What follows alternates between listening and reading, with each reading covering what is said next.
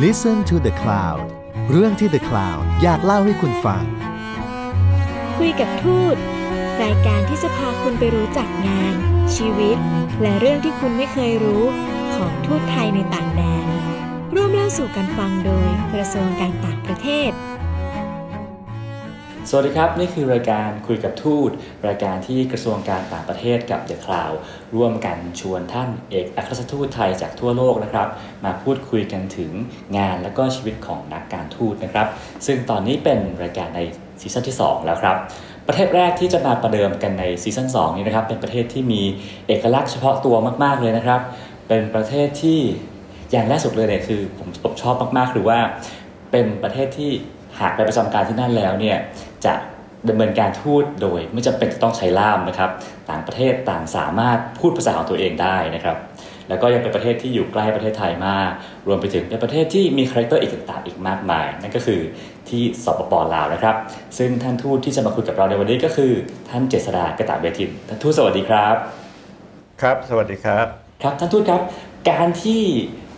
ประเทศสปปลาวนะครับเป็นประเทศเดียวที่เราสามารถทำการทูตกันโดยที่ต่างฝ่ายต่างพูดภาษาตัวเองโดยไม่ต้องใช้ล่ามเนี่ยมีข้อดียังไงบ้างครับ ข้อดีก็ก็เอิ่มก็สามารถสื่อสารกันง่ายนะฮะแต่มันก็มีข้อเสียนะ คืออย่างนี้ที่ที่บอกว่าครับผมเป็นประเทศเดียวที่สามารถสื่อสารกันเอ่อโดยโดยพูดภาษาของตัวเองเนี่ยอันเนี้ยอันนี้ต้องเน้นในตรงนี้ เพราะว่าบางคนไม่เข้าใจว่าครับเอ๊ะบาง หลาย ๆ ประเทศที่เขาเป็นพูดภาษาอังกฤษนะฮะหรือว่าพูดภาษาสเปนิชนักการทูตเขาที่มาจากประเทศอื่น ๆ ที่พูดภาษาแบบนี้ก็ก็สามารถที่จะใช้ภาษาของตัวเองได้นะครับผมผมเรียนอย่างนี้ว่าความความพิเศษของไทยกับลาวเนี่ยคือเน้นตรงนี้เลยว่าต่างคนต่างพูดภาษาตัวเอง กล่าวคือลาวก็พูดภาษาลาวไทยพูดภาษาไทยนะฮะ แล้วมันสามารถเข้าใจกันได้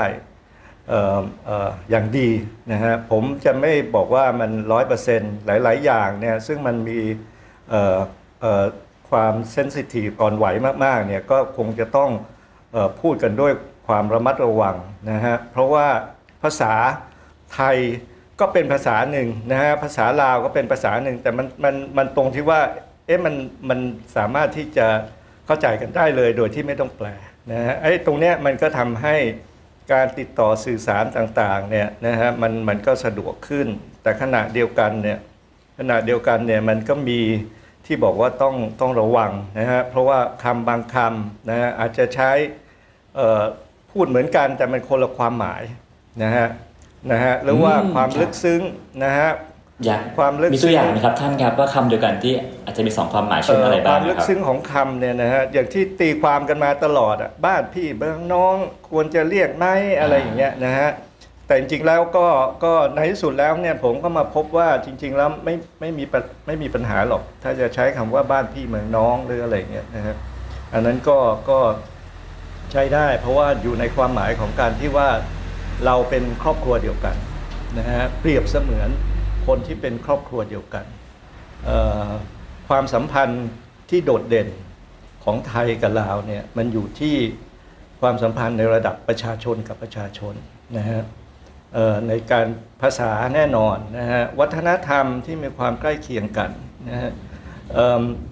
ศาสนาพุทธนะฮะยังเป็นเป็นศาสนาหลักนะฮะที่เป็นตัวเชื่อมโยงที่สำคัญ นะฮะของของคนของออทั้งสองฝั่งแม่น้ำโขงเนี่ยนะฮะอันนี้อันนี้อันนี้ก็ก็เป็นลักษณะพิเศษนะฮะที่ที่พูดถึงนะะของของออของสองประเทศครับ ครับผม ซึ่งลักษณะพิเศษนี้เนี่ยเวลาที่เวลามีกิจกรรมทั้งเช่น การจัดเลี้ยงเอ่ยเรื่องอาหารเรื่องต่างๆนานาเนี่ยก็ถือว่าเราสามารถแทบจะไม่ต้องปรับตัวกันเลยถูกไหมครับ เพราะว่ามันคล้ายกันมาก ถูกต้องครับเอ่อเรื่องของการปรับตัวหรือว่าที่เราเรียกกันว่า culture shock เนี่ยไม่มีไม่มีครับเพราะว่ามันมันสามารถที่จะถึงแม้ว่าจะเอ่อไม่ได้เหมือนกันร้อยเปอร์เซ็นต์แต่ก็เข้าใจได้ว่าอ๋อที่เขาทำแบบนี้ เพราะแบบนี้เขาก็เข้าใจเราได้ว่าว่าเอ่อเอ่อลักษณะของคนไทยนะฮะในบางอย่างเนี่ยก็จะเป็นลักษณะแบบนี้ แล้วก็ผมเชื่อว่าเอ่อคน ลาวเนี่ยนะฮะเขามีความเข้าใจคนไทยมากกว่าที่เราเข้าใจคนลาว เพราะว่าส่วนหนึ่งเนี่ยไอ้ไอ้เอิ่มทีวีวิทยุต่างๆนะฮะหรือว่าในในช่วงเอ่อในช่วงหลังๆ มาในเรื่องของอินเทอร์เน็ตในเรื่องอะไรต่างๆเนี่ยเขาก็รับข้อมูลนะฮะก็ก็มีการติดตามพัฒนาการต่างๆ ในประเทศไทยเสมือนหนึ่งว่าเป็น เป็นเรื่องที่เกิดขึ้นในในประเทศสปปลาวเช่นเดียวกัน ดังนั้นเนี่ยเขาก็จะมีความลึกซึ้งนะฮะเข้าใจโดย character นะฮะเขาดูละครไทยเขาเขาดูข่าวไทยเขาฟังข่าวไทยอะไรอยู่ตลอดเวลานะฮะก็อันนี้ก็ก็เป็นเป็นสิ่งที่เอ่อสิ่งที่พิเศษนะฮะสิ่งที่พิเศษของของสองประเทศเราครับ ครับผม โดยปกติแล้วนะฮะ สถานทูตไทยที่อยู่ทั่วโลกเนี่ยมักจะไม่ค่อยได้ติดต่อกับผู้ว่าราชการในประเทศไทยสักเท่าไหร่นะฮะแต่ว่าที่เวียงจันทร์เนี่ยเป็นกรณีพิเศษมากคือเป็นถือว่าเป็นสถานทูตไทยที่ติดต่อกับผู้ว่าไทยเนี่ยมากที่สุดแล้วนะฮะทำไมถึงต้องติดต่อกับผู้ว่าเยอะขนาดนั้นแล้วก็ติดต่อกันสักกี่จังหวัดนะครับคือคือจะบอกว่าเเป็นโพสต์ที่ต้องติดต่อกับผู้ว่ามากที่สุดเนี่ยในผมผมเรียนอย่างนี้ก่อนว่าประเทศ ซึ่งเป็นประเทศเพื่อนบ้านนะฮะซึ่งมีพรมแดนติดกันนะครับ ในการทำงานของครับสถานทูตหรือว่าสถานกงสุลใหญ่เนี่ยนะฮะเราก็ต้องมีการประสานงานอย่างใกล้ชิดกับกับทางจังหวัดนะฮะ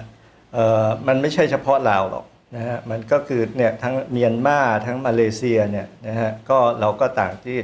จะต้องมีเอ่อมีการประสานงานอย่างใกล้ชิดนะฮะกับทางจังหวัดเอ่อแต่ทางทางสปปลาวเนี่ยมันมีลักษณะ ที่ที่เอิ่มอะไรอะคือคือจังหวัดนะฮะที่ที่อยู่ชายแดนไทยลาวเนี่ยมันมีมากที่สุดนะฮะจริง ๆ แล้วเมียนมาก็เยอะเมียนมาก็มีถึง 10 จังหวัดครับนะฮะมาเลเซียก็มีนะฮะแต่แต่ในส่วนของสปปลาวเนี่ยมันมีถึง 12 จังหวัดนะฮะคือตั้งแต่อืมเชียงรายทางเหนือเนี่ยนะฮะไล่ลงมานะฮะไล่ลงมาเลยนะฮะเอ่อน่านอุตรดิตถ์ เนี่ยนะไล่ลงมาจนจนถึงสุดท้ายเนี่ยมาที่ที่อุบลราชธานีนะฮะทั้งหมด 12 จังหวัด ดังนั้นแล้วก็ลักษณะของของการปกครองนะฮะของสปปลาวเนี่ยคือเขาก็มีการกระจายอำนาจไปยังแขวงต่างๆนะฮะของเรา 12 จังหวัดของเขา 9 แขวงนะฮะที่ที่ต้องติดต่อกันนะฮะก็เจ้าแขวงเนี่ยนะฮะมีอำนาจค่อนข้างเยอะ นะฮะมีจริงๆแล้วแรงของเจ้าแขวงเนี่ยเท่ากับเป็นแรงเอ่อระดับรัฐมนตรีนะฮะเขาเขาสามารถที่จะสั่งการเอิ่มทหารตำรวจของแขวงเนี่ยได้นะฮะคือทหารตำรวจที่อยู่ที่แขวงเนี่ยต้องฟังเจ้าแขวงเป็นหลัก ต่างๆเหล่านี้นะฮะมันก็เลยทำให้ทำให้มีความสำคัญอย่างมากนะฮะที่ทางเอ่อทางทางหน่วยปกครองท้องถิ่นของเราเนี่ยนะฮะ ไม่ว่าจะเป็นในอำเภอไม่ว่าจะเป็นผู้ว่าต่างๆเนี่ยก็ต้องมีการประสานงานอย่างใกล้ชิดนะฮะกับทางทางฝ่ายปกครองฝ่ายทางการของของทางทางสปปลาว ซึ่งก็โชคดีที่เนื่องจากว่าเราพูดกันรู้เรื่องนะฮะเเรามีวัฒนธรรมที่เหมือนกัน เรามีนิสัยใจคอที่คล้าย ๆกันนะฮะมันก็เลยมีความสามารถที่จะสร้าง ความไว้เนื้อเชื่อใจนะฮะในระดับในระดับหนึ่งนะครับ ก็อันนี้ก็ถือว่าเป็นเป็นจุดแข็งนะฮะจุดแข็งขนาดเดียวกันเนี่ยจุดแข็งทุกทุกอย่างมันมันก็มีมีความเอ่ออ่อนไหวในตัวเองเหมือนกันนะฮะสนิทกันมากเหมือนเหมือนกับความสัมพันธ์ทั่วไปอะครับ เรามีเพื่อนที่ครับสนิทมากๆเนี่ยแต่บางทีเนี่ยมันก็มีจุดเล็กๆนะฮะซึ่งมันเป็นเซนซิทีฟที่แบบว่าพูดออกไปหรือทำอะไรออกไปแล้วเราโดยที่ไม่ได้คิดอะ นะฮะแต่มันไปกระทบจิตใจนะฮะ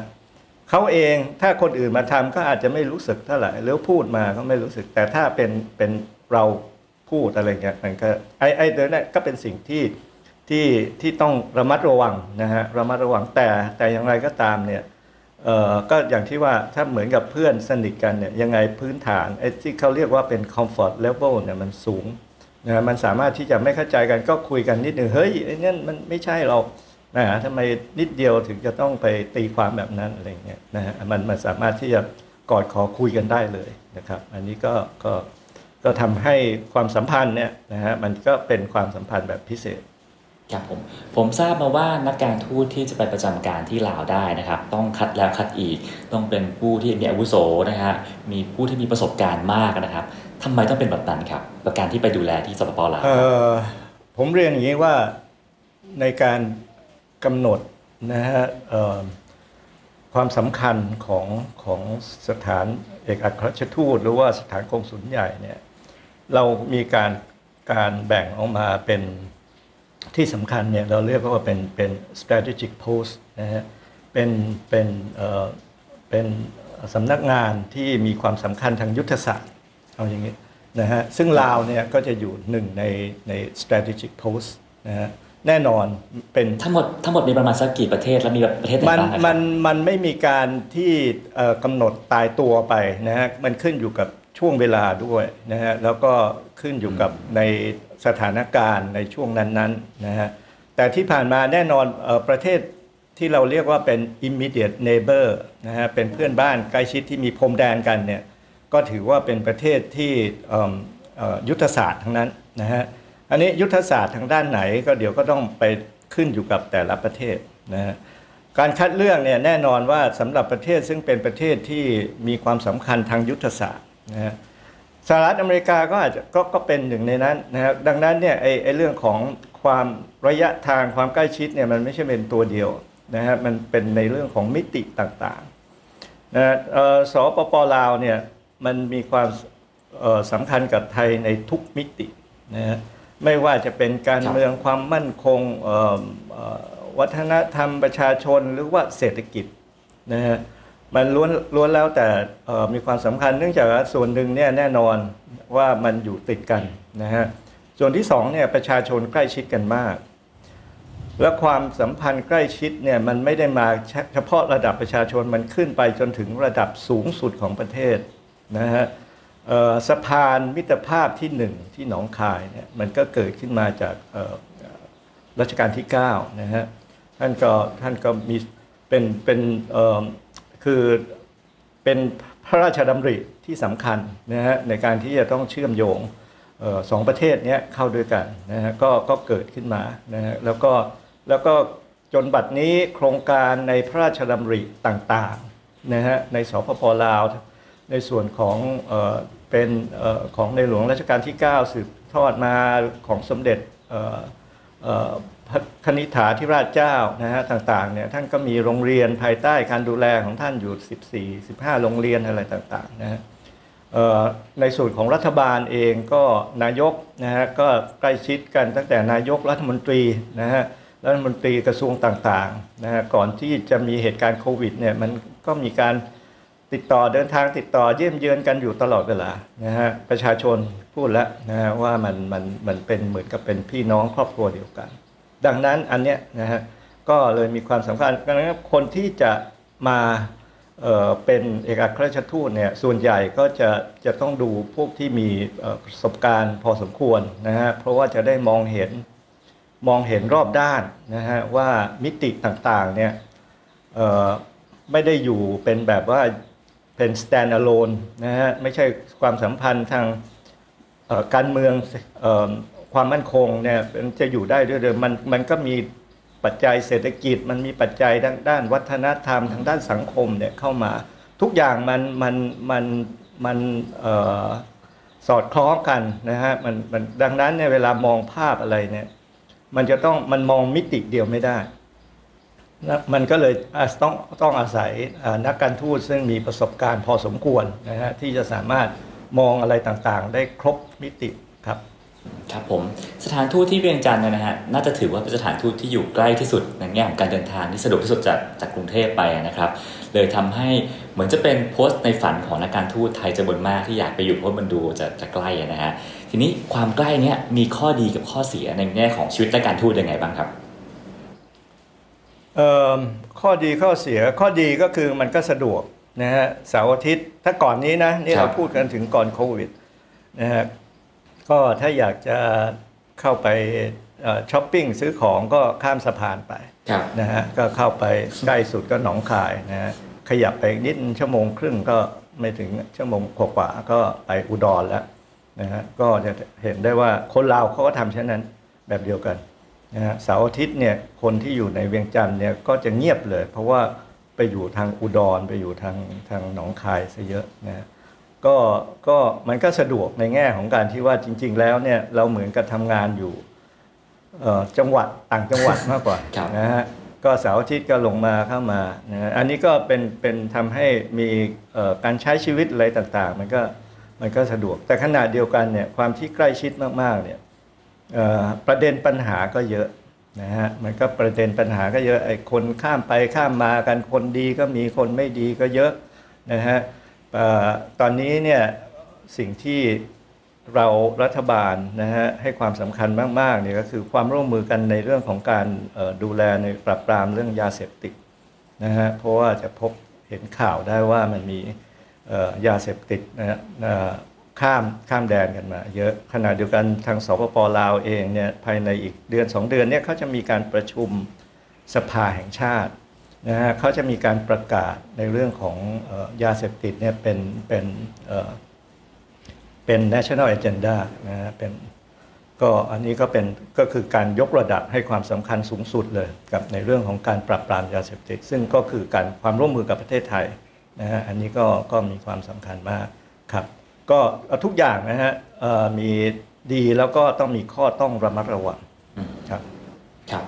แล้วการทำงานประสานงานกับหน่วยงานราชการในประเทศสปปลาวนะครับ รวมถึงทำงานกับ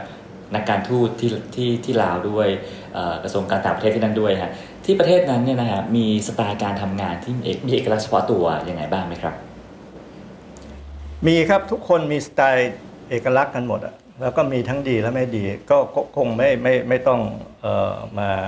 แจกแจงอะไรกันรายละเอียด เพราะว่าในส่วนของประเทศไทยเราเองเนี่ยนะก็คนอื่นเขาทำในประเทศไทยทำงานในประเทศไทยเขาก็คงมองว่าเราก็มีทั้งจุดดีและจุดไม่ดีครับนะฮะแต่แต่ประเด็นคือการเป็นนักการทูตเนี่ยจะต้องเรียนรู้อย่างรวดเร็วว่าในในในประเทศที่เราอยู่เนี่ยเขามี character อะไรเป็นพิเศษ แล้วเราก็ต้องมีการปรับตัวนะฮะ ให้ให้เข้ากับสิ่งที่เป็น main character เหล่านั้น แล้วก็จะจะได้เพิ่มความเข้าใจนะแล้วก็คือการปรับตัวเนี่ยฮะเป็นเรื่องที่สำคัญที่สุด แม้แต่ประเทศซึ่งเราดูเหมือนกับว่ามีความใกล้ชิดและสัมพันธ์กันมากที่สุด เราก็ยังต้องปรับตัว คือผมผมผมเปรียบเทียบอย่างเงี้ยว่าสมมติว่าเป็นพวกท่านผู้ว่ามหาไทยเนี่ยนะท่านไปจังหวัดนู้นไปจังหวัดนี้ท่านก็ต้องปรับตัว เพราะว่าในแต่ละที่ถึงแม้ว่าจะเป็นคนไทยจะเป็น ประเทศไทย มันก็จะมีลักษณะเอ่อที่เป็นลักษณะพิเศษของแต่ละที่ของแต่ละพื้นที่ครับครับแล้วท่านทูตเจษดาปรับตัวยังไงบ้างครับ ก็ปรับอย่างอย่างที่ว่านะฮะก็คือต้องต้องไปต้องเรียนรู้นะฮะว่าที่เนี่ยเขาออกเขาทำกันแบบนี้ อันนี้มันเป็นเรื่องที่เอ่อเป็นเรื่องที่เรื่องปกตินะฮะมันเป็น practice ปกติที่ที่ที่เขาทำกันหรือว่า practice ปกติของเราบางอย่างเนี่ย มันอาจจะไม่ปกติที่นี่ อันนี้ก็ต้องระมัดระวังนะฮะอันนี้ก็ก็เออมันมันไม่ใช่เฉพาะที่สปปลาวนะฮะอันนี้เป็นถือว่าเป็นเป็นเป็นเอิ่มเป็นเอ่อคุณสมบัติพื้นฐานสำหรับนักการทูตเลยทีเดียวนะฮะว่าจะต้องสามารถเข้าใจพื้นที่และสามารถปรับตัวในพื้นที่ที่เราอยู่ได้ครับครับผม ท่านทูตเองก็เป็นผู้ที่มีความเชี่ยวชาญด้านเศรษฐกิจพอสมควรนะฮะแล้วก็หนึ่งในภารกิจที่ทำที่นั่นก็คือเรื่องของการสานสัมพันธ์ทางธุรกิจทางเศรษฐกิจของไทยกับสปปสปปลาวนะครับทีนี้คนไทยจำนวนมากนะฮะจะมองว่าเอ๊ะประเทศสปปลาวเนี่ยเป็นประเทศที่ปิด landlock นะฮะคือไม่ได้ติดทะเลนะครับ แล้วก็อาจจะนึกไม่ออกว่าเอ๊ะจะมีความสำคัญทางเศรษฐกิจกับไทยอย่างไร อยากให้ท่านช่วยลองอธิบายหน่อยสิครับว่า เราควรมองประเทศนี้เปลี่ยนไปอย่างไรครับ ก่อนอื่นก็คือ ความเชี่ยวชาญทางเศรษฐกิจเนี่ยก็ก็ก็คือว่ามันก็เป็นตามหน้าที่นะฮะเพราะว่าแต่ก็โชคดีว่าในชีวิตราชการผมก็เคยทำงานทางด้านนี้มาพอสมควรนะฮะก็ทำให้ทำให้สามารถที่จะออมองออประเด็นต่างๆได้ได้ได้ได้ดีขึ้นนะฮะแล้วก็สามารถที่จะเห็นถึงโอกาสนะฮะโอกาสทางเศรษฐกิจต่างๆ จากการเปลี่ยนแปลงจากการพัฒนาในส่วนของสปปลาว ที่เอ่อพูดถึง landlock นะฮะที่ผ่านมาเนี่ยตอนนี้เนี่ยภายในอีก 5 ปีข้างหน้าเนี่ยนะฮะภาพของความเป็น landlock ของของลาวเนี่ยก็จะค่อยๆหมดไปนะฮะเพราะว่าอันหนึ่งเนี่ยแน่ๆเลยนะฮะก็คือก็คือการที่เอิ่มมันจะมีรถไฟนะฮะครับมันจะมีรถไฟจากจาก คุนหมิงจากประเทศจีนเข้ามานะฮะแล้วก็ตัวเนี้ยนะในที่สุดแล้วรถไฟเส้นเนี้ยก็จะเข้ามาเชื่อมสู่ประเทศไทยนะฮะสู่ประเทศไทยมันก็แน่นอนก็ออกมาแหลมฉบังออกมาอะไรต่างๆ ขณะเดียวกันเนี่ยนะนอกจากรถไฟจีนแล้วเนี่ยออตอนนี้ที่ที่สปปลาวเนี่ยเขาให้ความสำคัญกับการพัฒนาในเรื่องของ infrastructure ในเอ่อเอ่อใน เรื่องของการสร้างถนนสร้างรถไฟอย่างมากนะฮะเอ่อจะมีทางอีกเส้นหนึ่งนะฮะที่มีความสำคัญเช่นเดียวมากเลยแหละผมผมว่าภายในอีก 4-5 ปีเนี่ยก็คือจากเอ่อที่นครพนมเนี่ยเรามีสะพานมิตรภาพเช่นที่สามนะฮะเอ่อเอ่อเอ่อสะพานที่สามเนี่ยนะฮะครับก็สามารถเชื่อมโยงเอ่อคือส่งสินค้าเนี่ยจากประเทศไทยแล้วก็ผ่านส ปปลาวเข้าไปเวียดนาม แล้วจากเวียดนามก็จะขึ้นไปประเทศจีน หรือว่าจะเข้ามาอยู่ในตลาดเวียดนามอะไรต่างๆนะฮะณจุดนี้เนี่ยนะฮะจากที่สะพานที่สามเนี่ยนะมันจะมีตอนเนี้ยสปปลาวเนี่ยจากจากาการที่เขาไปมมีความตกลงกับเวียดนามนะฮะเวียดนามเนี่ยเขาก็ได้ให้สิทธิ์ นะฮะในการเอ่อเป็นเจ้าของเหมือนกับเป็นสิทธิ์ระยะยาวเนี่ยเจ็ปี แล้วก็สามารถต่อไปได้เรื่อย ๆ ในสำหรับสำหรับท่าเรือนะฮะท่าเรือน้ำลึก ซึ่งเรียกว่าที่ที่วุงอ่างนะฮะครับซึ่งจะอยู่ประมาณกลางประเทศนะฮะเอ่อกลางประเทศเวียดนามเนี่ยซึ่งอันนี้เนี่ยเอ่อศักยภาพก็จะมีการไปปรับปรุงนะฮะท่าเรือเนี่ยให้ศักยภาพได้สามารถรับเรือได้ถึงขนาด 1 0 0 0 0แสนตันนะฮะอันเนี้ยก็จะทำให้เอ่อ สปปลาวเนี่ยนะฮะไม่ไม่ได้เป็นประเทศ landlock อีกต่อไปแล้วนะฮะขณะเดียวกันโอกาสในการที่เดิมเนี่ยมองว่า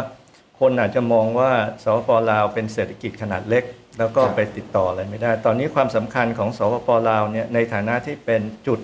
เชื่อมต่อนะฮะก็คือว่าเอิ่มสินค้านะฮะไทยที่จะไปจีนจะไปเวียดนามเนี่ย ยังไงถ้ามาทางบกเนี่ยยังไงก็ต้องผ่านสปปลาวนะฮะอันเนี้ยอันนี้อันนี้เป็นจุดสำคัญแล้วก็หลายคนอาจจะอาจจะคิดว่าเอ๊ะไม่เห็นเป็นไรเลยก็ก็ส่งทางเรือกันก็ได้นะฮะครับอย่างที่เราทราบในช่วงโควิดต่างๆเอ่อที่ปัญหาต่างๆที่มาจากโควิดเนี่ยส่วนหนึ่งเนี่ยก็คือทำให้การขนส่งทางเรือเนี่ยมีปัญหานะฮะปัญหาในเรื่องของตู้คอนเทนเนอร์ ซึ่งมันมันมันไม่ flow อย่างที่มันเคยปกตินะฮะก็ทำให้คนหันมานะฮะหันมามองถึงการขนส่งทางบกมากขึ้นนะฮะขนส่งทางบกมากขึ้น เฉพาะปีที่แล้วนะฮะปีที่แล้วเนี่ยสินค้าที่ผ่านผ่านแดนนะฮะจากเอ่อจากไทยไปเวียดนามไปเอ่อไปจีนเนี่ยนะฮะก็มูลค่าก็อันนี้ตัวเลขอย่างทางการเนี่ยนะฮะก็ ประมาณสองแสนห้าหมื่นล้านแล้วนะฮะอันนี้ก็ก็ก็ถือว่าก็เยอะมากนะฮะเยอะมากก็คือเอ่อประมาณสักแปด billion แปด billion กว่านะฮะซึ่งซึ่งเราก็จะโตขึ้นอีกเมื่อครับเมื่อรถไฟมันเกิดขึ้นมาแล้วก็เส้นทางต่างๆเนี่ยนะฮะมันมันมันเกิดขึ้นมาก็จะทำให้ทำให้การขนส่งภายในประเทศนะฮะ ของลาวเนี่ยซึ่งเดิมเนี่ยถือว่าเอ่อเป็นอุปสรรคสำคัญในในการที่จะพัฒนาเศรษฐกิจเนี่ยตอนนี้มันมันมันจะเปลี่ยนไปแล้วมันจะเปลี่ยนไปนะครัฮะบครับถ้าผมสรุปที่ท่านทูตพูดเมื่อกี้นะครับน่าจะมี 2 โปรเจกต์หลักที่น่าสนใจนะครับอันแรกคือรถไฟความเร็วสูงกับท่าเรือน้ำลึกนะครับ ทีนี้รถไฟความเร็วสูงที่จะเป็นที่มาจะมาจากคุณหมิงนะครับ ถ้าเส้นทางสายนี้เสร็จแล้วเนี่ยคิดว่าเราจะได้ประโยชน์ในการขนอะไรไปขนอะไรกลับมาบ้างครับ อ่าอันนี้สำคัญ อันนี้คือโจทย์ของประเทศไทย ครับ อันนี้คือสิ่งที่สถานทูตพยายามจะร่วมมือกับทางเอ่อหน่วยราชการต่างๆ และก็ภาคเอกชนในการที่จะต้อง identify นะฮะว่าเราจะใช้ประโยชน์อะไรนะฮะจากจากพัฒนาการเอ่อในเรื่องของโลจิสติกส์ต่างๆเนี่ยที่มันมันมันพัฒนาขึ้นมาอย่างมากเนี่ยอันเนี้ยเราต้องมานั่ง มานั่ง identify ต้องมาดูจุดแข็งของเราให้ชัดเจน แน่ ๆ เลย แน่ๆแน่ๆเลยเนี่ยนะถ้ารถไฟเนี่ยรถไฟจากจีนมาเนี่ยทุเรียนนะฮะทุเรียนปีหนึ่งเนี่ยเราเราส่งออกมาทางเอ่อทางจีนทางเนี่ยนะที่ผ่านมาเนี่ยประมาณ 60,000 กว่าล้านบาทนะหกหมื่นกว่าล้านบาทนะฮะอันเนี้ยอันนี้คือตัวเลขที่เป็นเป็นทางการนะฮะเอ่อซึ่งก็อย่างที่ว่าถ้ามันมันไปไป ที่อื่นไปแฝงเป็นที่อื่นไปไม่ได้ว่าเป็นของจากประเทศไทยก็ยังมีอีกนะฮะเอาเอาว่าเอาว่าเนี่ยเฉพาะเฉพาะทุเรียนเฉพาะผลไม้เนี่ยนะฮะเอ่อผมเรียนอย่างเงี้ยว่าเดิมเนี่ยส่วนใหญ่นะฮะมันก็จะไปผ่านเอ่ออย่างทุเรียนอย่างปีเนี้ยอะปีเนี้ยนะฮะก็เส้นทางสำคัญนะฮะก็คือสะพานมิตรภาพที่ 3 จากนครพนมนะฮะผ่านถนน R12 เข้าเวียดนามครับ จากเวียดนามก็ขึ้นขึ้นบนเลย แล้วก็ไปไปเอ่อชายแดนเอ่อเวียดนามจีน แล้วก็เข้าไปกวางสี ซึ่งเป็นตลาดผลไม้ที่ใหญ่ที่สุดของจีนที่หนึ่งนะฮะเอ่อทั้งหมดเนี่ยใช้เวลาสักประมาณ4-5วันนะมันมันจะไปเสียเวลาที่ด่านด้วยที่อะไรต่างๆด้วยนะฮะแต่ถ้ามารถไฟเนี่ยนะคุณจะมาทางไหนก็ได้ นะฮะให้มาถึงที่ที่เอ่อสถานีท่านาแรงที่เวียงจันทร์จากตรงเนี้ยมันมีครับรถไฟจีนขึ้นไปเอ่อที่จะจะมีนะฮะจะมีปลายปีเนี้ยนะฮะธันวาเนี้ยจะจะเริ่มจะเริ่มวิ่งแล้วนะฮะขึ้นไปคุณหมิง8ชั่วโมงพอจากคุณจากหมิงแล้วสี่เนี่ยคุห้าณจะวันเหลือแปดชั่วโมง อันนี้คุณหมิงนะฮะอ้าวแต่คุณครับหมิงบางคนก็มองว่าเป็นทะภาคตะวันตก ของจีนเนี่ยแต่จริงๆก็เป็นตลาดใหญ่มากแล้ว แต่ยังไม่ใช่ตลาดใหญ่ที่สุด ตลาดใหญ่ที่สุดต้องมาที่กวางสีมาทางทางฝั่งฝั่งตะวันออก ก็จากคุณหมิงก็ 14 ชั่วโมงนะฮะดังนั้นเนี่ยภายในเอ่อน้อยกว่า 2 วันเนี่ยนะฮะจากเดิมเนี่ยสี่ห้าวันครับนะฮะเอ่ออันเนี้ยอันเนี้ยจะเป็นประโยชน์มากแล้วก็ที่สำคัญนะฮะที่สำคัญเนี่ยแน่นอนเราเข้าเรารับทราบกันอยู่แล้วว่าการการขนส่ง ทางรางเนี่ยคือทางรถไฟเนี่ยมันจะมันจะถูกกว่าครับนะฮะมันจะถูกกว่า แล้วก็แต่ที่สำคัญอีกอันที่ไม่ได้พูดกันถึงว่า เวลาคุณส่งไปทางรถบรรทุกเนี่ยนะฮะมันโดนเรียไล่ไปทางเยอะ มันมีด่านผีด่านอะไรต่างๆเนี่ยซึ่งอะหรือว่าอาจจะเจออะไรระหว่างทางเนี่ยเยอะแยะ แต่คุณขึ้นรถไฟแล้วเนี่ยคุณไปเลย สิ่งที่จะสต็อปอันเดียวก็คือที่ด่านลาวกับจีนนะฮะเอ่อ แล้วก็หลังจากนั้นเนี่ยคุณก็วิ่งฉลุยเลย มันไม่มีการที่คนจะมาโบกระหว่างทางหรือว่ามาอะไรต่างๆนะฮะอันเนี้ยอันเนี้ยอันเนี้ยก็เป็นเป็นเอ่อประเด็นที่สำคัญนะฮะครับผมว่าในส่วนของผักผักผลไม้เนี่ยแน่นอนเลยมาแน่นะอันนี้โดยธรรมชาติเลยครับอันที่สองเนี่ยอันที่สองเนี่ยแล้วมาแน่นอนเหมือนกัน ซึ่งก็ผมก็ได้บอกกับทางทางผู้ช่วยทูตพาณิชย์เนี่ยว่าให้โปรโมทเยอะๆหน่อย ไอในเรื่องของอาหารทะเลแห้ง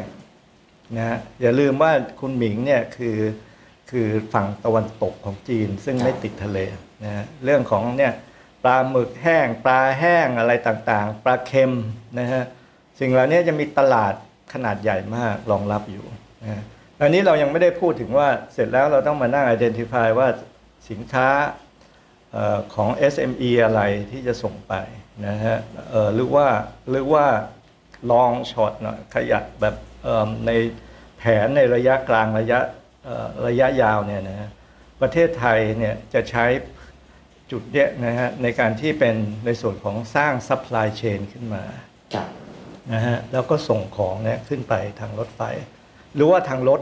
นะฮะมันมันมีทั้งรถไฟอย่างเดียวมันก็คือมันไปด้วยกันน่ะรถไฟแล้วก็รถยนต์นะฮะ รถไฟลงมาเนี่ยก็จะมีถนนถนนเอ่ออะไรคู่ขนานกันมาด้วยส่วนใหญ่นะฮะดังนั้นเนี่ยการการขนส่งทางบกเนี่ยจะเป็นเป็นหัวใจสำคัญครับครับ ฟังดูแล้วจังหวัดหนองคายนี่คือคักแน่นอนนะฮะทีนี้อีกอีก project หนึ่งที่บอกว่าเมื่อเมื่อกี้ก็คือว่าเรื่องของการที่ประเทศสปปลาวเนี่ยไปลงทุนทำท่าเรือที่เวียดนามนะฮะก็คือเป็นเหมือนท่าเรือของสปปลาวแต่อยู่ในเขตเวียดนาม การเกิดท่าเรือลึกที่นี่เกิดขึ้นเนี่ยจะส่งผลอะไรกับการขนส่งของประเทศไทยบ้างครับ สินค้าจากภาค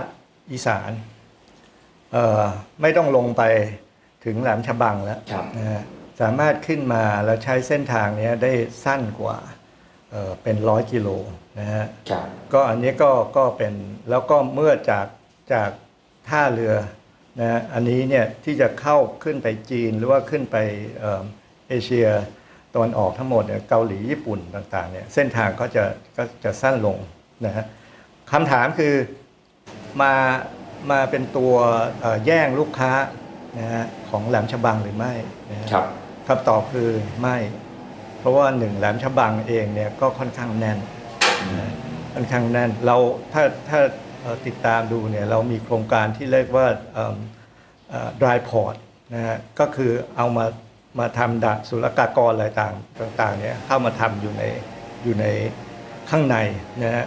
ในจังหวัดต่างๆ ไม่ไม่ได้ทำอยู่เฉพาะที่ท่าเรือ ทั้งนี้ก็เพื่อที่จะผ่อนคลายผ่อนคลายในเรื่องของความแออัด แล้วก็อีกอันหนึ่งก็คือว่าเพื่อส่งเสริมการขนส่งระบบรางนะฮะซึ่งอันนี้เป็นนโยบายสำคัญของไทยนะฮะว่าเราถึงขนาดตั้งเป็นกรมขึ้นมานะฮะกรมไอขนส่งทางรางเนี่ยขึ้นมาเพื่อจะ ต่อไปเนี่ยว่าในประเทศไทยเนี่ยนะการนอกจากทางรถยนต์แล้วเนี่ยการขนส่งทางรางก็จะเป็นหัวใจสำคัญ ซึ่งมันก็จะมาพอดีกับกับเอ่อในสปปลาวนะฮะซึ่งเขาก็กำลังพยายามพัฒนาในเรื่องการขนส่งทางรางอยู่นะครับผมโอ้โหข่าวใหม่นะฮะที่เราจะได้ได้เห็นกรมการขนส่งทางรางของไทยนะครับหน่วยงานใหม่มีอยู่แล้วฮะมีอยู่แล้วอ๋อเหรอฮะเขาฮะฮะอ๋อฮะก็ก็ดูแลเรื่องรถไฟทั้งหลายเนี่ยนะฮะครับผมครับครับอะ ทีนี้เรามาคุยเรื่องคนไทยที่อยู่ในสสปปลาวบ้างนะฮะ ซึ่งโอเคเราเราคงรับทราบอยู่แล้วว่ามีการข้ามแดนไปข้ามแดนมาของคนสองประเทศในตลอดเวลา แต่ว่าที่ที่สปปลาวเองเนี่ยมีคนไทยอยู่ถึงประมาณสักเกือบเกือบสี่พันคนนะฮะ คนไทยไปทำอะไรที่นั่นกันครับ คือตัวเลขของเราเนี่ยไม่ไม่ไม่ไม่เยอะขนาดนั้นนะครับก็ครับประมาณสัก 2,500 ถึง 3,000 คนครับผมนะฮะอันนี้ตัวเลขเนี่ยมันมันบางทีมันหลอกนะฮะอืมเพราะว่าอย่างที่ว่า มันเนื่องจากมันใกล้อะมันคนเขาไม่จำเป็นที่ต้องมาอยู่ถาวรอะเขาครับเข้าเข้าออกออกมีจำนวนไม่น้อยเลยที่ทำงานแบบเช้าไปเย็นกลับนะฮะคือทำงานเวียงจันทน์แต่ว่านอนค้างที่ไทย ก็มันอยู่ที่มาเช่าบ้านมาเช่าอพาร์ตเมนต์อยู่ที่หนองคายนะฮะอะไรต่างๆนะฮะครับแต่ก็ก็เอ่อส่วนใหญ่ก็คือเข้ามาค้าขายในเอิ่มในทุกๆอย่างอะนะฮะเพราะว่าอย่างนี้ต้องเข้าใจว่า การค้านะฮะสินค้าต่างๆในในสปปลาวเนี่ยเอ่ออืมเป็นสินค้าจากไทยสักประมาณเกือบ60%นะฮะเพราะฉะนั้นการค้ากับของสปปลาวกับประเทศต่างๆเนี่ยจะเป็นกับประเทศไทยเป็นอันดับหนึ่งมาโดยตลอดนะฮะแน่นอนจีนจีนมาอันดับสองแล้วกำลังกำลังมาแรงนะฮะแต่เราก็ยังยังถ้าดูตัวเลขตอนนี้มันก็ยังยังเอ่อ ประเทศไทยยังทิ้งห่างอยู่พอสมควรนะฮะแต่เราก็คงคงนิ่งนอนใจไม่ได้นะฮะเพราะว่ามันก็ต้องดูเนี่ยต้องมีการปรับตัวดูตามตามการพัฒนาการต่างๆ ในเรื่องของโลจิสติกส์นะฮะซึ่งจะทำให้การค้าสินค้านะฮะมันมันมันสุกเออมันขยายตัวแล้วก็มันไม่ใช่เฉพาะสินค้า ตอนนี้เรากำลังพูดถึงพอถนนหนทางดีมันเดินทางได้เนี่ย สิ่งที่เป็นจุดแข็งอันหนึ่งของประเทศไทยคือการท่องเที่ยวครับนะฮะการท่องเที่ยวในสปปลาวเนี่ยอีโคทัวริซึมเนี่ยจะเป็นเป็นจุดที่โดดเด่นมากนะฮะเมื่อเมื่อมันไปสะดวกขึ้นเนี่ยธรรมชาติต่างๆ ซึ่งยังค่อนข้างที่จะบริสุทธิ์อยู่เยอะเนี่ยจะเป็นตัวที่ดึงนักท่องเที่ยวนะฮะเข้ามาเอ่อตอนนี้เนี่ยเอ่อการที่รัฐบาลไทยก็โดยโดย หน่วยงานที่เรียกว่าเนด้าเนี่ยนะฮะเนด้าก็เป็นหน่วยงานซึ่งให้ความเอ่อช่วยเหลือทางด้านเงินทุนนะฮะเงินกู้เอ่อดอกเบี้ยถูกพิเศษอะไรต่างๆครับแล้วก็มีมีเป็นเงินแถมด้วยให้ด้วยอะไรด้วยเนี่ยนะฮะก็มาช่วยในการที่ที่พัฒนาแล้วก็ขยายถนนต่างๆ ในในในสปปลาวอยู่อยู่เยอะเหมือนกันนะฮะตอนนี้เนี่ยเอ่อ การเดินทางจากทางเหนือของประเทศไทยนะฮะผ่านจังหวัดน่านเนี่ยเข้ามาเนี่ยเข้ามาได้จนถึงถึงหลวงพระบางนะฮะซึ่งอันนี้จะเป็นเส้นทางท่องเที่ยวอันใหม่ ซึ่งผมเชื่อเลยว่าหลังจากโควิดแล้วเนี่ยนักท่องเที่ยวโดยเฉพาะจากจากตะวันตกนะฮะเขาจะเขาจะชอบเที่ยวธรรมชาติแบบนี้อีโคทัวริซึมอันนี้จะเป็นจุดที่น่าสนใจมากครับ ครับผม มาถึงเรื่องของงานเลี้ยงรื่นเริงที่สปสปปลาวบ้างนะฮะ คือผมก็ทราบมาว่าที่นั่นเนี่ยเวลามีอ่าพิธีปิดท้ายก่อนจะจบงานเลี้ยงนะฮะเขาก็จะมีการเต้นบาสโลปกันนะฮะ ซึ่งเหมือนว่านักการทูตไทยทุกคนที่ไปร่วมงานก็คงต้องเต้นด้วย ท่านทูตได้ฝึกเต้นบ้างไหมครับเออตอนแรกผมก็โดนขู่มาเหมือนกัน ครับนะฮะว่าไม่ได้นะต้องต้องแต่ลองดูแล้วก็รู้สึกไปไม่ค่อยรอดเท่าไหร่ แต่ก็พอข้อเท็จจริงก็คือว่าเอ่อภาคบังคับสำหรับฝ่ายหญิง อ่า ผู้ชายผู้ชายนั่งดู นะแต่ก็เข้าร่วมได้ แต่แต่ครับ มันจะเป็นภาคบังคับสำหรับฝ่ายหญิงนะฮะแล้วก็แต่เขาจะมีลำวงด้วยนะอืมลำวงเนี่ยมันเป็นสิ่งที่ยังไงเราเราต้อง เอ่อเราเข้าไปในฐานะร่วมงานในฐานะเอกอัครราชทูตเนี่ยก็ก็ถือว่าเป็นแขก VIP นะฮะดังนั้นแขก VIP เนี่ยก็จะเป็นคนแรก ๆ ที่จะต้องออกไปรำวงครับนำคนอื่นเขานะแต่แต่มันมันมันเป็นธรรมชาติ เพราะว่าทุกคนเนี่ยเขาก็ออกมาอย่างธรรมชาติเลย เราก็จะไม่รู้สึก awkward อะไรนะถ้าเรารำวงอยู่ในเมืองไทยเนี่ยบางทีเราอาจจะ awkward นิดหน่อยว่าเอ๊ะมันรำวงอะไรเงี้ยนะครับนะ ก็แต่อันนี้ก็ก็ไม่ไม่ไม่ไม่เอ่อและการรำวงเราก็สามารถที่จะพอพอจะเอ่อไปไหวอยู่แล้วนะครับ ครับเพราะฉะนั้นถ้าเกิดว่าเราเป็นนักการทูตหญิงที่อยู่ในสปปลาวเนี่ย เราควรจะรำวงแล้วก็เต้นบาสโลบให้ได้ถูกไหมครับ ครับครับก็แล้วก็จะน่ารักด้วยนะฮะเอ่อครับ ผู้หญิงออกไปเต้นกันเป็นฝรั่งเขาก็มี line dance แบบเดียวกัน อ่านนะฮะเป็นเป็นยืนกันเป็นแถวแล้วก็ นะฮะดูสเต็ปให้ดีแล้วก็ออกไป ก็เป็นเป็นกิจกรรมที่ที่เอ่ออะไรอะที่สนุกสนานอีกอย่างหนึ่งอะนะฮะครับผม มันมันก็ไม่ได้เป็นเป็นภาระอะไรแต่ถ้าก็แต่ถ้าแบบผู้ชายแก่ๆแล้วอย่างผมเนี่ย มันมันไม่ไหวมันก็คงไม่ไหว ครับผมอะครับ ทีนี้มาถึงคำถามสุดท้ายนะครับ อยากจะให้ท่านทูตลองช่วย ลองเล่าความสัมพันธ์ระหว่างไทยกับสปปลาวนะครับ ผ่านของสักสามอย่างนะฮะว่า ของเหล่านี้เนี่ยมันแสดงถึงความสัมพันธ์ระหว่างประเทศยังไงได้บ้างครับ อันเนี้ยเป็นคำถามที่ยากมากเลยครับนะฮะเพราะว่าอย่างที่บอกอะคือจริงๆแล้วเนี่ยมันมันอธิบายเป็นว่าความใกล้ชิดสนิทสนมต่างๆเนี่ยนะมันมามันมากับวัฒนธรรม มันมากับภาษามากับศาสนานะฮะดังนั้นเนี่ยมันมันก็แต่เอา เอาพูดแบบเร็วๆนะฮะพอครับพูดถึงความสัมพันธ์ไทยลาวเนี่ยสิ่งแรกที่ที่ผมเชื่อว่าพวกเราจะนึกถึงก็คือแม่น้ำโขงครับนะฮะแม่น้ำโขงเนี่ยก็เหมือนกับบางคนเขาพูดกันถึงว่าเป็นเป็นแม่นะฮะเป็นแม่ที่มีลูกอยู่ทั้งสองสองฝั่งนะก็คือก็คือมีแม่เดียวกันนะคือคนทั้งฝั่งฝั่งไทยฝั่งลาวเนี่ยมาตั้งแต่ทางเหนือเลยนะ ไล่ลงมานะฮะก็ก็เอิ่ม900กว่ากิโลนะฮะ900ประมาณ 955 กิโลนะฮะ950 กว่ากิโลเนี่ยแหละนะฮะที่เป็นเป็นเขตแดนนะฮะเอ่อที่เป็นเอ่อแม่น้ำนะฮะเป็นแม่น้ำโขงนี่ยครับแล้วก็มันมีอีกสักร้อยกว่ากิโลเป็นแม่น้ำเหืองนะฮะซึ่งก็เป็นสักแยกออกมาจากแม่น้ำโขงเนี่ยอยู่เอ่อทางทางจังหวัดเลยเนี่ยอันนั้นก็เป็นเขตแดนอีกสักร้อยกว่ากิโล นะฮะทั้งหมดแล้วเนี่ยนะฮะประเทศไทยกับสปปลาวเนี่ยมีมีเขตแดนระหว่างกันเนี่ย1,810 กิโลนะฮะครับก็ถ้าถ้ารวมว่าเป็นทางน้ำแล้วเนี่ยก็พันพันกว่านิดๆนะฮะแล้วเป็นทางบกอีกเจ็ดร้อยกว่านะฮะก็เห็นได้ว่าแม่น้ำเนี่ยแม่น้ำโขงเนี่ยอันเนี้ยก็จะเป็นตัวหนึ่งที่แสดงให้เห็นถึงว่าว่าเป็นครอบครัวเดียวกันนะครัฮะบผมเพราะว่ามีมีเพราะว่า ทั้งสองฝั่งก็ให้ความสำคัญกับแม่น้ำแล้วก็มีถือว่าเป็นสิ่งศักดิ์สิทธิ์นะฮะมีพิธีกรรมอะไรต่างๆเอ่อมากมายในแต่ในในในช่วงปีเนี้ยนะฮะก็อันนี้อันที่สองเนี่ยถ้าเอาเร็วๆเนี่ยนะฮะก็คงจะเป็นเอ่ออาหารครับอาหารคิดว่าอาหารอะไรฮะที่ส้มไทยกับลาวตำแน่นอนก็บอกแล้วครับแน่นอนแน่นอนนะฮะอันเนี้ยมันก็เป็นเรื่องที่ว่ามันก็เป็นเป็นให้เหมือนกับเป็นตัวที่เชื่อมโยง นะฮะว่าอ๋อไทยลาวเนี่ยเจอหน้ากันส้มตำก่อนนะส้มตำเวลาผมไปเรียนที่เมืองนอกเนี่ยเจออนักศึกษาลาวมาสิ่งแรกเลยเขารู้ว่าคนไทยเข้ามาก็อ่า เดี๋ยวไปกินที่ไปกินส้มตำกันที่บ้านนะเป็นครั้งแรกที่ได้ทานส้มตำแครอทสมัยนั้นเราก็ไม่เคยรู้ว่าส้มตำมันทำมาได้จากหลาย ๆ อย่างนะจันทบุรีเขาใช้ใช้ทุเรียนนะในการทำส้มตำนะอะไรอย่างเงี้ย อันนี้ก็ก็เป็นเป็นเป็น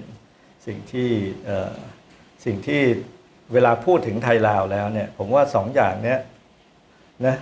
แล้วแล้วเอ่ออีกอย่างหนึ่งก็จะเป็นคืออีกอย่างหนึ่งที่เราคิดกันเนี่ยก็คือพญานาคพญานาคครับผมอ่านะฮะก็อันนี้ก็เป็นสิ่งที่ที่แน่นอนจากแม่น้ำโขงเนี่ยก็จะมีเป็นที่อาศัยของพญานาค แล้วก็เป็นสิ่งที่เอ่อเอ่อ ประชาชนของทั้งสองฝั่งเนี่ยนะฮะให้ให้ความเคารพนะฮะในฐานะที่เป็นเป็นเทพนะฮะที่คอยปกป้องดูแลความ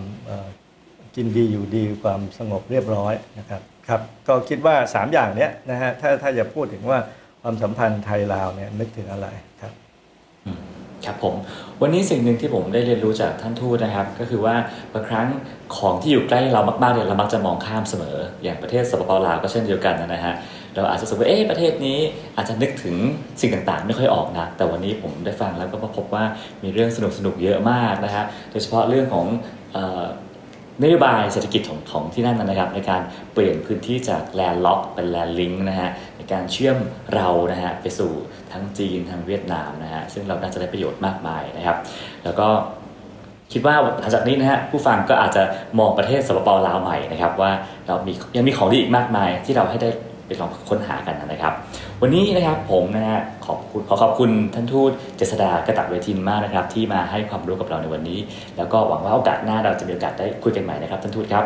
ขอบคุณมากนะครับผม ครับ ยินดีครับ สวัสดีครับ สวัสดีครับ ติดตามเรื่องราวดีๆ และรายการอื่นๆจาก The Cloud ได้ที่ readthecloud.co หรือแอปพลิเคชันสำหรับฟังพอดแคสต์